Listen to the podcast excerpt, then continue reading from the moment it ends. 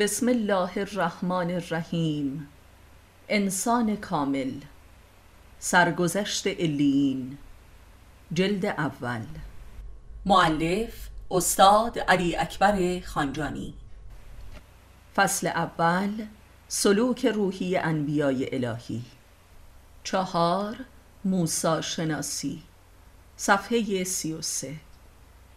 بسم الله الامکر الماکرین. یک.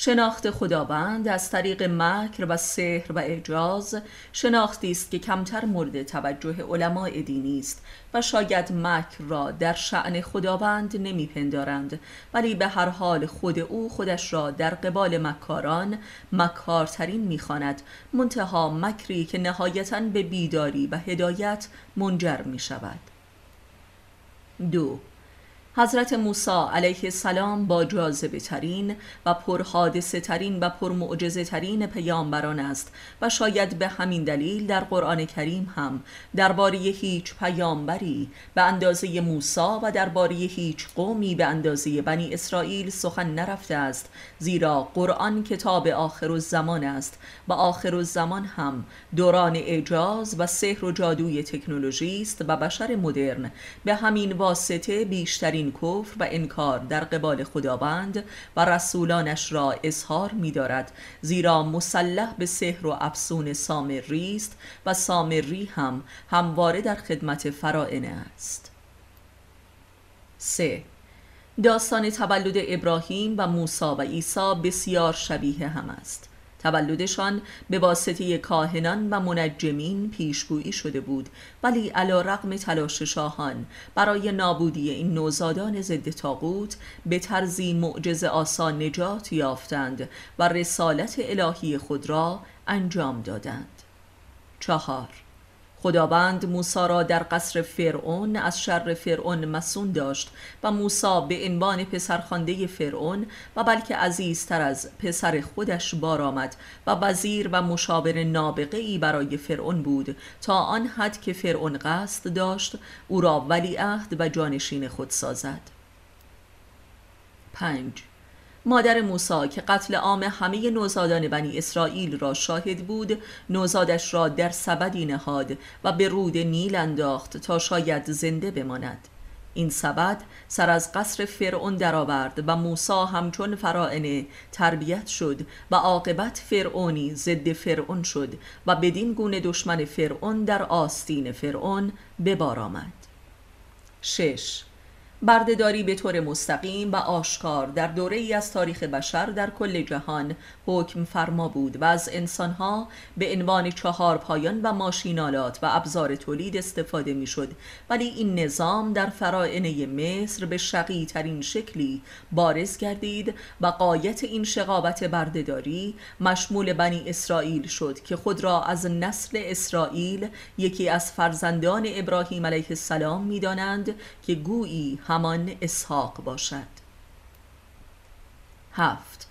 اینکه چرا چون این سرنوشت شومی شامل حال بنی اسرائیل شد که خود را قوم برگزیده و فرزندان خدا مینامیدند مسئله قابل تأمل و عبرت و تحقیق است که تا به امروز ادامه یافته است. هشت. بنی اسرائیل و سران و روحانیت آن همواره در طول تاریخ یا بردگان نظامهای تاغوت بودند و یا مشاوران منافق و پس پرده این نظامها. یعنی هم از حامیان پس پرده کفر و ستم در سراسر جهان بودند و هم بدبخت ترین قربانیان این نظام ها این وضع تا به امروز و قرن بیستم ادامه یافته است. قتل عام بنی اسرائیل در آلمان هیتلری و نقش صهیونیسم در مدیریت و رهبری استعمارگران غرب. 9 حضور موسی علیه السلام در قصر فرعون به عنوان وزیر و مشاور درجه یک فرعون در سرکوبی مردم و قارت استعماری ملل همسایه و سپس خروج او از قصر و شورش او بر علیه فرعون داله بر این هویت دوگانه و متضاد قوم بنی اسرائیل است. ده. موسا در اوج اقتدار و کامروایی در قصر فرعون بود و روز به روز بر قدرتش افزوده می‌شد و در نزد فرعون هم محبوبتر میگشت و در چشم همه به مسابه فرعون آینده بود. معشوقی هم در کاخ داشت که دل باختش بود و قصد ازدواج با وی را در سر می پروراند تا اینکه بناگاه از طریق یک خدمه که بر راز موسا واقف بود و هویت بنی اسرائیلی او را می‌دانست راز بر ملع شد و موسا به عنوان یک نفوذی در دستگاه فرعون دستگیر شد. خود او نیز تا قبل از این واقعه ماهیت نژادی خود را نمی‌دانست و والدین حقیقی خود را نمی شناخت یازده. فرعون به واسطه محبتی که به موسی داشت قادر به قتل او نبود و لذا او را بی هیچ توشه در صحرای سینا رها ساخت تا بمیرد. او به طرزی معجزه آسا از این صحرا عبور کرد و بدن نحیف و نیمه جانش را دخترک چوپانی به نام صفورا یافت که دختر بزرگ شعیب نبی بود. دوازده. موسای فرعون به ناگاه تبدیل به یک داماد سرخانه شد که برای ادای مهریه زنش مجبور شد ده سال برای شعیب چوپانی کند. سیزده. موسا چون از صحرای سینا گذشت و به خانه شعیب رسید یک کافر مطلق بود از بابت سرنوشتی که بر او واقع شده بود. او اینک به راستی مطلقا بری از نژاد شده بود. فرعونیت را از دست داده بی آنکه به خاندان خود در بنی اسرائیل دست یافته باشد. معشوق زیبای خود در کاخ فرعون را از دست داده بود و پیر دختر شعیب را به زنی گرفته بود. ولی این پیر دختر منبع نبوت موسا گردید و از کفر به سوی ایمان رهنمونش کرد. چهارده. شب زایمان همسر موسا بود که نیازمند آتش شدند تا آب گرم کنند. موسا برای یافتن آتش به سوی کوهستان می رود تا شاید چوپانی با آتش بیابد. ولی به ناگاه مواجه با درختی می شود که از جنس آتش است و با او حرف می زند و نبوت آغاز می گردد پانزده. موسا تنها پیامبری است که سابقه فرعونی دارد و لذا نبوت او ماهیتا متفاوت از سایر انبیای الهی است. او یک فیلسوف و دانشمند و سیاست مداری نابغه بود که به نبوت رسید و لذا او از امیت خود به نبوت راه نیافت و برای دستیابی به امیت میبایست در هم کوبیده می‌شد و شد. شانزده کفر موسا بس عظیم و قریز بود زیرا عملا فرعون زاده بود و در دستگاه فرعون پرورده شده بود و لذا سرآغاز نبوتش با معجزه است. معجزه ای کاملا فیزیکی. سخنگویی یک درخت مشتعل. او با کمتر از این نمی‌توانست خدا را باور کند. باید بدانیم که او خود یک ساهر بود و در میان ساهران دستگاه فرعون نشب و نما کرده بود و لذا بهتر از هر کسی می توانست فرق سحر و معجزه الهی را دریابد. 17 رسالت موسی هم رسالتی اقتداری و فرعون منشانه است برخلاف رسالت ابراهیم و عیسی علیه السلام که مظلومانه است. گویی خداوند بر موسی لطف نموده و با گرفتن موقعیت فرعونی از او اقتدار اعجازی به او بخشیده است و لذا موسی در همه مراحل رسالت خود شاهانه حکم میراند و اراده خود را محقق می‌سازد به یاری اسایی که در دست دارد قادر به هر امر مهاری است. 18 عصای موسی همچون انگشتر سلیمان اقتدار سلطانی او در جهان است و به واسطه آن بر همه حکم میراند و گله بنی اسرائیل را رهبری می کند که گله به قایت متکبر و سرکش و ناسپاس است. گویی گویی خداوند موسا را از اوج عزت و سلطنت ساقط ساخت ولی در عوض با این عصا جبران قدرت از دست رفته اش را نمود و به راستی هم بدون قدرت و معجزات حاصل از این عصا موسا هرگز قادر به مهار و هدایت قومش نمی‌شد.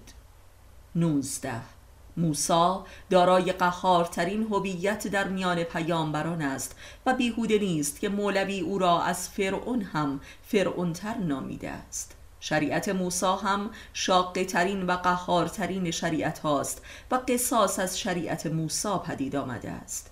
همانطور که یهوه یعنی خدای موسی هم غضبناکترین ظهور از خداوند را آشکار کرده است. 20 قهر و غضب موسی فقط ناشی از سابقه فرعونی او نیست. بلکه حاصل ناسپاسی و سرکشی قوم بنی اسرائیل است که تا به آخر ادامه می‌یابد.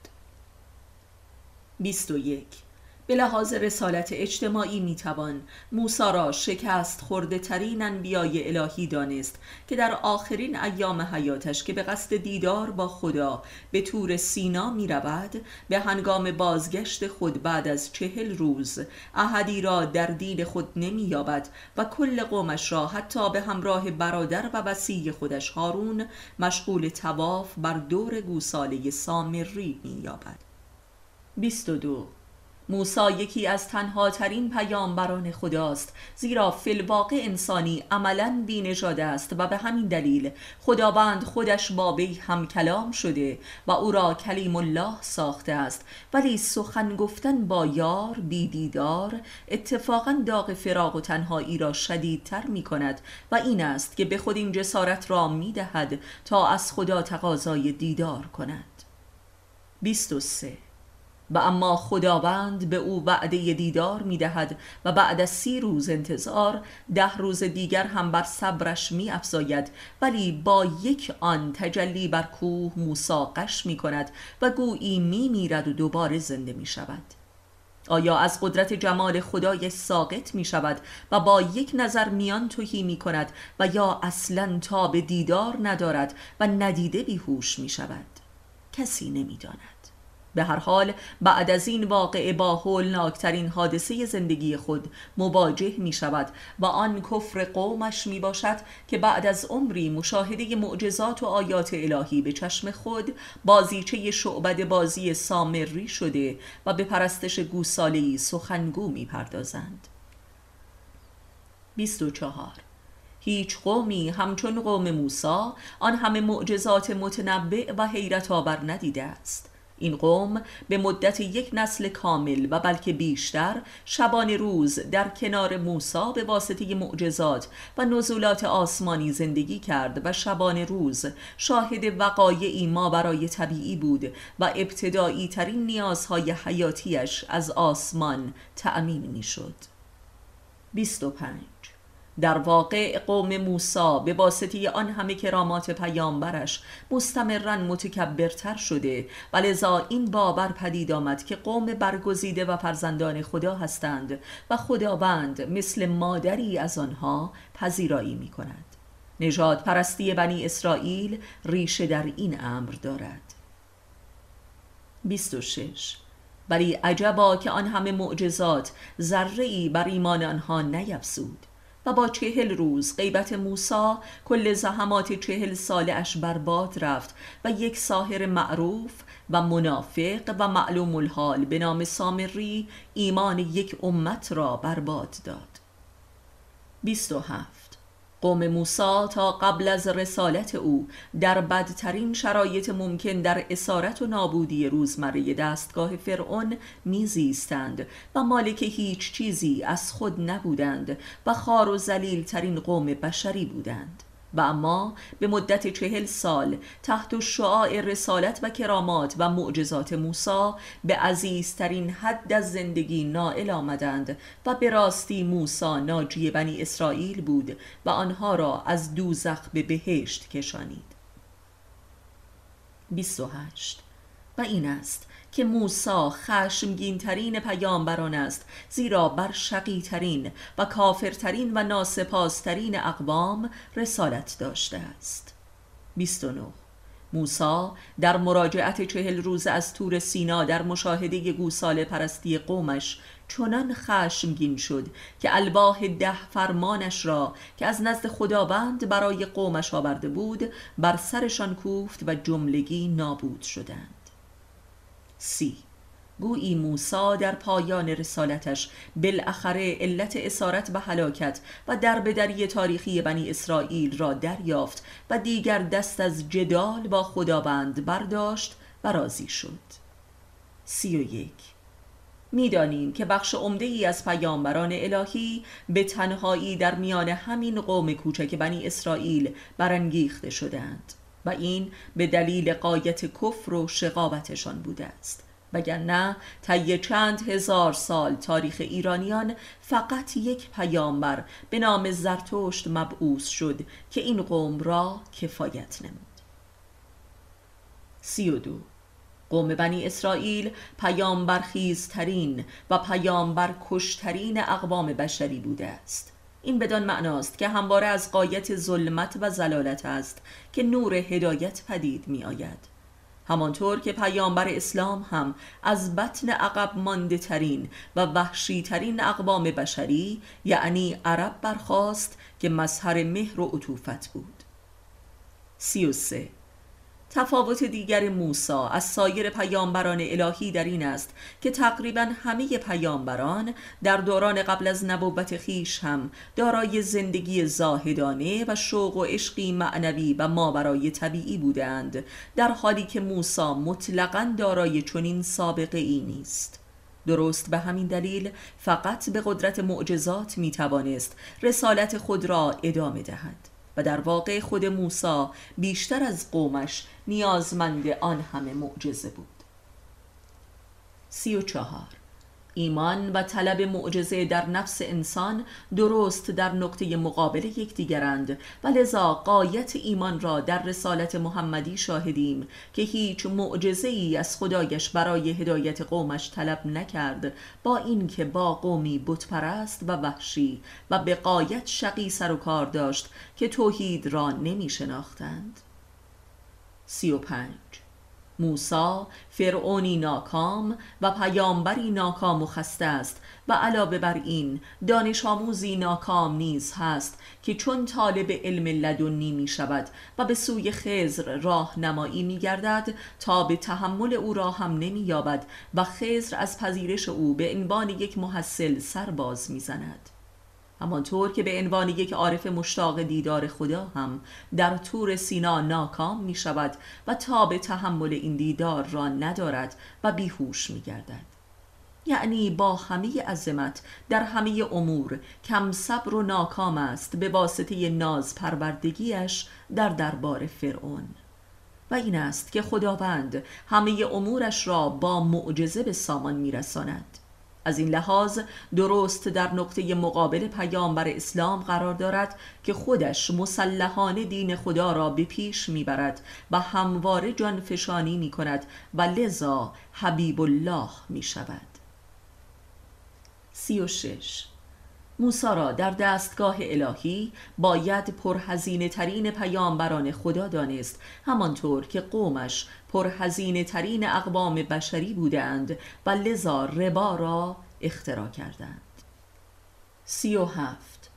ولی به هر حال طبق قول قرآن موسی به مقام امامت رسید یعنی به مقام انسان کامل نائل آمد و این بدان معناست که حتی یک فرعون زاده هم می‌تواند به کمال انسانیت برسد و به نبوت و رسالت و امامت و حکمت و فرقان دست یابد. سی و هشت زندگی موسی نمانیانگر یکی از پرفراز و نشیب ترین و متنبع ترین و اسرارآمیزترین زندگی هاست و نشان دهنده ظرفیت بی انتهای انسان در قلمرو به تبدیل و تحول نفس و سرنوشت انسان در جهان است. سی زندگی موسی نشان می دهد که تا چه حدی اراده انسان و خدا بر هم منطبق و امری واحد است. چهل. به هر حال موسی در دربار فرعون از تماشای اسارت بنی اسرائیل رنج می‌کشید و برای بهبود وضع این قوم با فرعون چانه زنی می کرد و لذا خداوند او را به آرمانش رسانید منتها به دست خودش. چهل و یک. معجزات موسی در عین حال نشان می دهد که تا چه حدی انسان در خلقت قدیم و اراده خداوند نیز می تواند دخل و تصرف کند و خداوند را به بدعت در علم و اراده اش وادارد.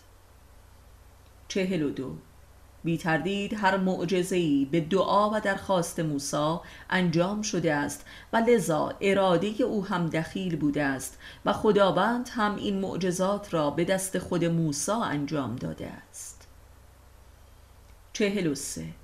انسان سرنوشت خیش را یا به دست خود می‌گیرد و یا به جبرها می سپارد و از زمانه پیروی می کند انسانی که می‌خواهد صاحب اختیار سرنوشت خیش باشد نیز بر دو نوع است.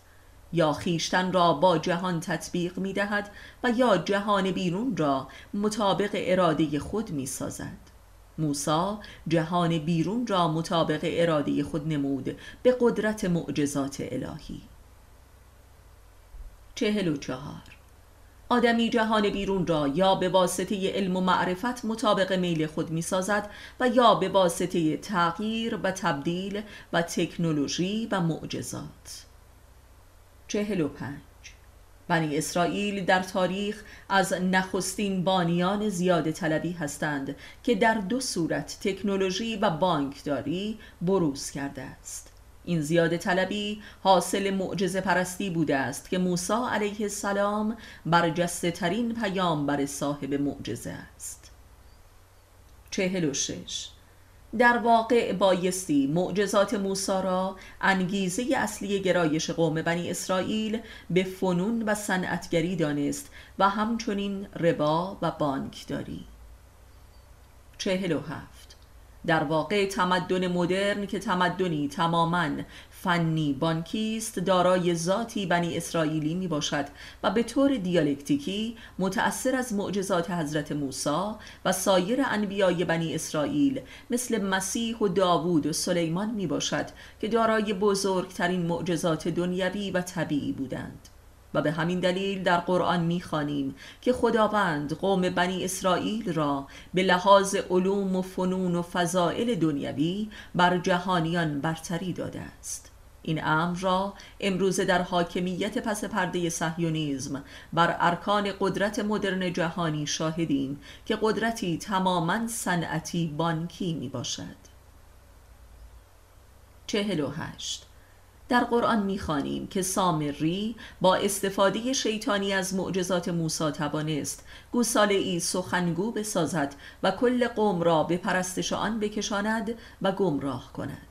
این بدان معناست که علوم فنی و صنعتگری بشر تا چه حدی متأثر از معجزات پیامبرانی مثل موسی بوده است. در واقع استفاده شیطانی از حکمت و اسرار این معجزات منبع اصلی پیدایش تکنولوژی به عنوان معجزات بشری می باشد که روی در روی دین خدا قرار دارد و به انکار حقانیت انبیای الهی می پردازد چهل همانطور که کلیه علوم انسانی و فلسفه ها حاصل سکولاریزه کردن وحی و حکمت الهی می باشد علوم فنی و تکنولوژی هم حاصل سکولاریز ساختن معجزات الهی است. پنجاه. بدین گونه بهتر می‌توان فهمید که چرا در قرآن آخرین کتاب آسمانی اصر آخر و زمان این همه شرح و بیان و داستان و عبرت درباره حضرت موسی و قومش به میان آمده است. به گونه ای که آدمی احساس می کند که بخش مهمی از رسالت محمدی توضیح اسرار دین موسی و قوم بنی اسرائیل بوده است. چرا که ما امروزه با جهانی بنی اسرائیلی صهیونیستی سر و کار داریم و اگر حکمتهای این قوم را در قرآن درک نکنیم به آسانی به علوم و فنون پرستی دچار می‌شویم و تحت سلطه جهانی صهیونیزم در میآییم. همانطور که در قرآن کریم سخن از یهود شدن مسلمانان است و امروز هم شاهد تحقق این آیه می باشیم که اکثر مسلمانان فریب سحر و جادوی سامری مدرن را خورده و ایمان و عقل خود را به تکنولوژی فروختند. گوساله سخنگوی سامری امروزه در تجسم تلویزیون و ماهواره با اینترنت و رادیو کل بشریت را به پرستش خود کشانیده است. پنجاه و یک. یک ناجی موسوی باید از قلب فرعونیت مدرن خروج کند و گوساله سامری را در هم شکند و بشریت را از یوق اسارت ساهران مدرن برهاند. پنجاه و عبرت دیگر از موسی این است که حتی بشر بدوی هزاران سال پیش از این هم به واسطه معجزات انبیای الهی ایمان نیاورد همانطور که قرآن کریم هم بارها تصریح نموده است که احدی به واسطه معجزات ایمان نیاورده است. تا چه رسد؟ به انسان عصر افزونگری تکنولوژی که مواجه با معجزاتی برتر از معجزات موساست و عجبا که هنوز هم اشقیا برای ظهور ناجی موعود به انتظار معجزات نشستند تا مسیح سوار بر ابر و مهدی از اعماق زمین سر برآورد و عذابهای مردمان را شفا بخشد. پنجاه و سه. از کل داستان موسا و حکایات قرآنی و تجربیات تاریخی بشر و جنون انسان مدرن در میابیم که تنها راه نجات بشر چیزی جز نور معرفت نیست و اگر همه انبیا و اولیای الهی با همه معجزات خود آشکار شوند باز هم احدی ایمان نخواهد آورد و بلکه جز بر کفر بشر نخواهد افزود. پنجاه و چهار ویژگی دیگر موسی که دال بر حضور همه جایی او در قرآن است نمایانگر شخصیت روشنفکرانه و حق جویانه و فیلسوف مشربانی اوست که همه مراتب طلب و جستجو را یکی بعد از دیگری تعیین می کند و با اینکه در هر وادی مواجه با شکست می گردد ولی از پای نمی نشیند و ادامه می دهد و بالاخره موفق می شود او در هر شکستی بادی برتری از حقیقت را مییابد. این هویت موسا عین هویت یک روشنفکر حقیقی و تشنه است که در عصر جدید زیر بنای هر حق جویی بوده و جای خالی نبوتها را پر کرده است. پنجاه و پنج.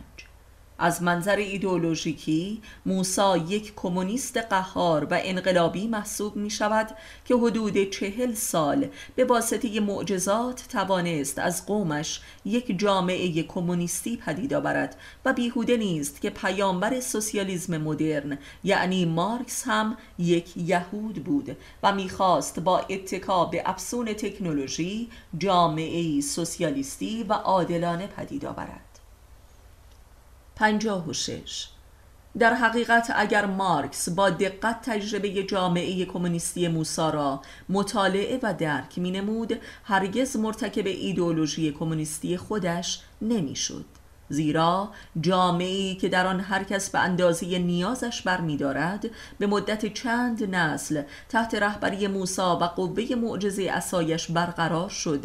ولی مردمی که چندی قبل از بدنشان به عنوان مصالح ساختمانی استفاده می‌شد اینک برای غذای خود طلب سس و چاشنی و تنقلات می کردند و غذاهای بهشتی را کافی نمی‌دانستند و حوثهای آنها را ارضا نمی کرد و دچار تنوع و پرستی شده بودند که داستان آن در قرآن آمده است که از موسی طلب سیر و پیاز می نمودند و احتمالا خیاشور و ترشیلیته و نوشابه و عرق می خواستند. ماجرای تجربه کمونیسم در شوروی هم دقیقا با همین مسائل به بنبست رسید و فروپاشید. 57 مارکس همچون موسای عصر تکنولوژی یک بار دیگر قصد نجات بشریتی را داشت که همچون بنی اسرائیل به عنوان مصالح نظام امپریالیستی به کار می روند.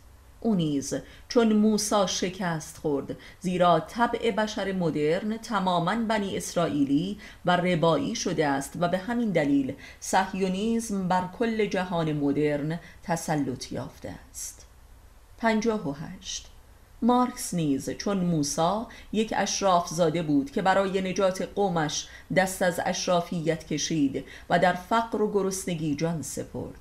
بشریت نجات نیافت ولی تجربه بسیار با ارزش و بزرگی را در تاریخ پشت سر نهاد و یک گام به سوی حقیقت الهی ذات خود نزدیکتر شد. پنجاه و موسا در قایت رسالت خود به ناگاه متوجه شد که کل علم و قدرت او آریعی و به واسطه وحی و معجزات است و او از نزد خودش دارای علم و اقتداری فی ذاته نیست. این بود که از خداوند طلب علمی لدنی و من اندی نمود و خداوند هم او را به نزد پیر و استادی رهنمون کرد که همانا خزر بود که دارای علم لدنی بود. طبق روایت قرآن کل راز دریافت این علم همزیستی و همدلی و صبر و استقامت در کنار خزر بود. ولی موسی از این حق بی بهره بود و نتوانست با خزر ادامه دهد و خزر هم عذر او را خواست. شست داستان موسا و خزر یکی از حیرت آورترین ماجراهای قرآن است که از علم و رسالتی برتر از انبیای الهی خبر می دهد که پیامبر بزرگی چون موسا هم از درک و دریافت آن عاجز است و آن را تکفیر و انکار می کند و اگر موسا به امر خدا و به واسطه وحی با خزر آشنا نشده بود چه بسا حکم ارتداد و قتل خزر را صادر می کرد و چنین قدرت و مشروعیتی هم داشت. 61 خزر یک انسان کامل و صاحب رسالتی در ذات خیش است و در واقع امام و عارف واصل و حکیم کامل است که از وادی خودشناسی به خدای وجود خود رسیده است و دارای علم باطن است و اسرار خلق را می‌داند. همچون حضرت آدم در خلقت ازلی که اسرار ملائک را می‌دانست. ولی موسا بدون وحی.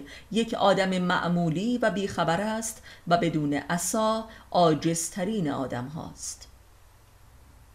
62 وقتی مواجهه موسی با خزر را در قرآن می‌خوانیم به یاد جدال و انکار ملایان و فقهای مذاهب میافتیم که همواره در رابطه با عارفان داشتند. چرا که ملایان در واقع اوصیای شریعت انبیا هستند و لذا برخوردشان با عرفا و حکیمان الهی بهتر از موسی نمی‌تواند بود و انتظاری هم غیر از این نیست.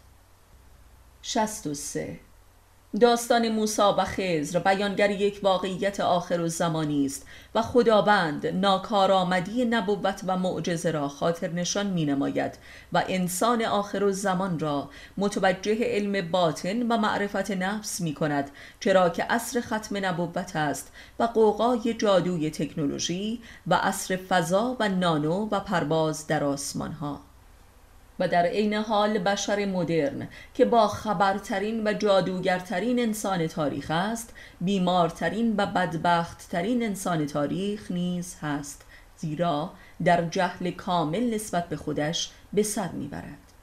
داستان خزر یک رهنمود تاریخی برای آینده بشریت است. 64 موسا که پر ماجراترین و با تحرک ترین و انقلابی ترین و جهادی ترین و قوقایی ترین نوع زندگی در تاریخ را تجربه کرده بود اینک برای رسیدن به علم حقیقی و هویت ذاتی میبایست در نزد پیری گمنام و آسمان جل و بی خانمان چهار زانو بنشیند و در صبر و سکوت فقط تماشا کند و تسلیم محض باشد و هیچ نگوید.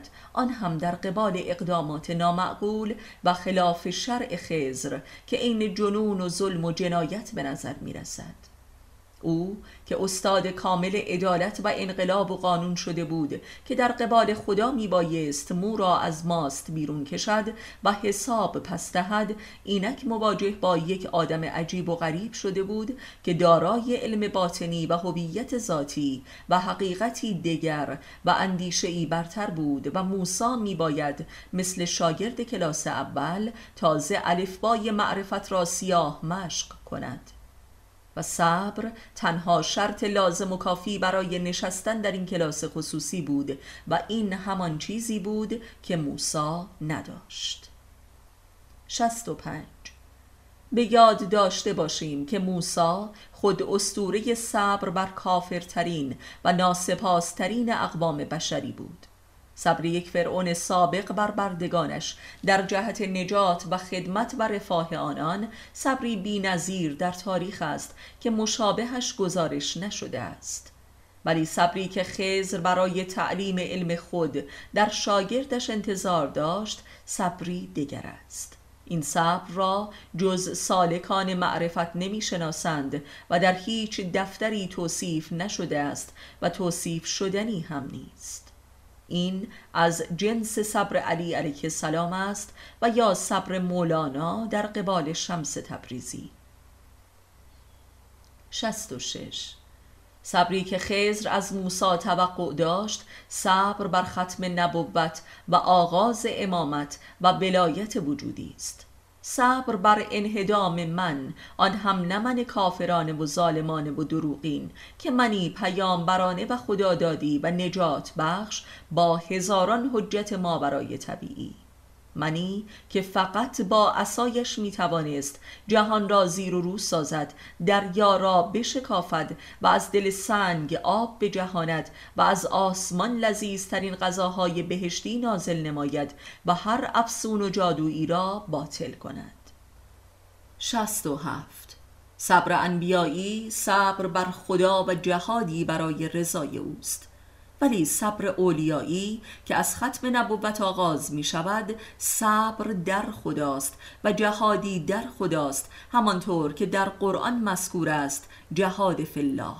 و این سرآغاز بدرود و ترک گفتن خدای آسمان و آشنایی با خدای تن و دل و جان خیشتن است. این وحی پوست و گوشت و خون است. این به زبان ساده تر همان صبر بر خیشتن است و جهاد با خیشتن و جنگ خونین با دل و عقل و هوش خیش است. خزر خود اصفه چنین انسانی است که موسی مطلقا توان درک او را ندارد و هر آن امکان دارد که وی را به قتل برساند به حکم شریعت. 68 و اما چند هزار بعد از بطن قوم بنی اسرائیل برای نجات این قوم از شر نفاقی که در دین موسی پدید آمده بود کسی به نام مسیح ظهور کرد که در واقع یک خزر با رسالت اجتماعی بود که به محاکمه روحانیون یهود برای دفاع از دین موسی مصلوب شد. این همان بی صبری موسی بر خزر بود. 69 قرآن دارای سه بخش و سه جنبه است حکم، حکمت و حکایت. بخش مربوط به حکایت ها همان جنبه تاریخی قرآن و قرآن به عنوان یک کتاب تاریخ است. ولی تاریخ قرآن تاریخ باطنی و عرفانی است و به زبانی تاریخ متافیزیکی. در جنبه بشری مثلا می‌توان از کتاب معروف تذکرت الاولیای عطار نام برد که شرح احوال و اقبال است نه شرح صور وقایع آمیانه داستان موسا و خزر یکی از عالی ترین حکایات تاریخی عرفانی قرآن است که در هیچ اثر تاریخی دیگری گزارش نشده است. این همان تاریخ نگاری بهیانی است. همانطور که اخبار مربوط به خلقت ازلی و قیامت هم بخش تاریخ متافیزیکی قرآن است که متاسفانه هرگز قرآن از این منظر نگریسته و تفسیر نشده است الا به واسطه حکایت های استعاره دیگری که در ادبیات شعری و عرفانی ما پرداخت شده است که حقیقت را در حاله مبهمتر می و از واقعیت دور می کند هفتاد بخش بسیار مهم و عمده ای از حکایات قرآنی بر محور حضرت موسی و قوم بنی اسرائیل رقم خورده است که در اکثر موارد مصادیق سرنوشت سازی از انسان مدرن را تدایی می کند و به راستی یک دانشگاه بزرگ حکمت و عرفان آخر الزمان است. ما در بررسی هویت باطنی برخی از انبیا و اولیای الهی تلاش کرده ایم تا نظری بر این جنبه از حکمتهای قرآنی در عصر جدید داشته باشیم و ارزشهای الهی را به روز سازیم.